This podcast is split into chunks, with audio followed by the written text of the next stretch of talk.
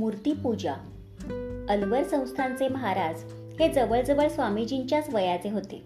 त्यांच्यावर पाश्चात्य विचारांचा बराच पगडा होता. मूर्तीपूजेवर त्यांचा अजिबात विश्वास नव्हता. मंदिरात व घरात चालणाऱ्या मूर्तीपूजेविषयी त्यांनी एकदा स्वामीजींजवळ शंका व्यक्त केली.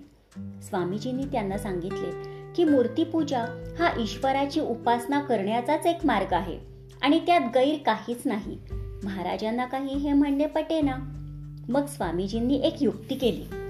दरबारातील एका अधिकाऱ्याला त्यांनी समोरच्या भिंतीवर टांगलेले महाराजांचे चित्र काढून आणण्यास सांगितले. त्याने ते काढून आणून स्वामीजींच्या हातात दिले. स्वामीजी त्याला उद्देशून म्हणाले आता या चित्रावर तुम्ही थुंका पाहू. तो अधिकारी एकदम गडबडून गेला आणि म्हणाला छे छे हे कसं शक्य आहे? महाराजांचं चित्र आहे ते. त्यावर थुंकायचं.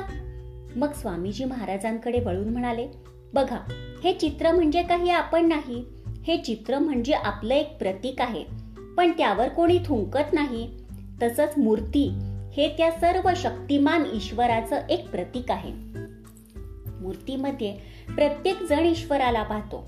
तो मूर्तीच्या दगडाला नव्हे तर त्या मागच्या देवाला भजत असतो. आणि म्हणूनच मूर्तीपूजा हा ईश्वराला पूजण्याचाच एक प्रकार आहे.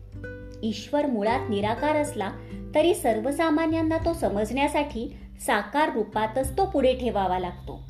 म्हणून मूर्ती आवश्यक आहे. अशा प्रकारे स्वामीजींचे म्हणणे महाराजांना लगेचच पटले.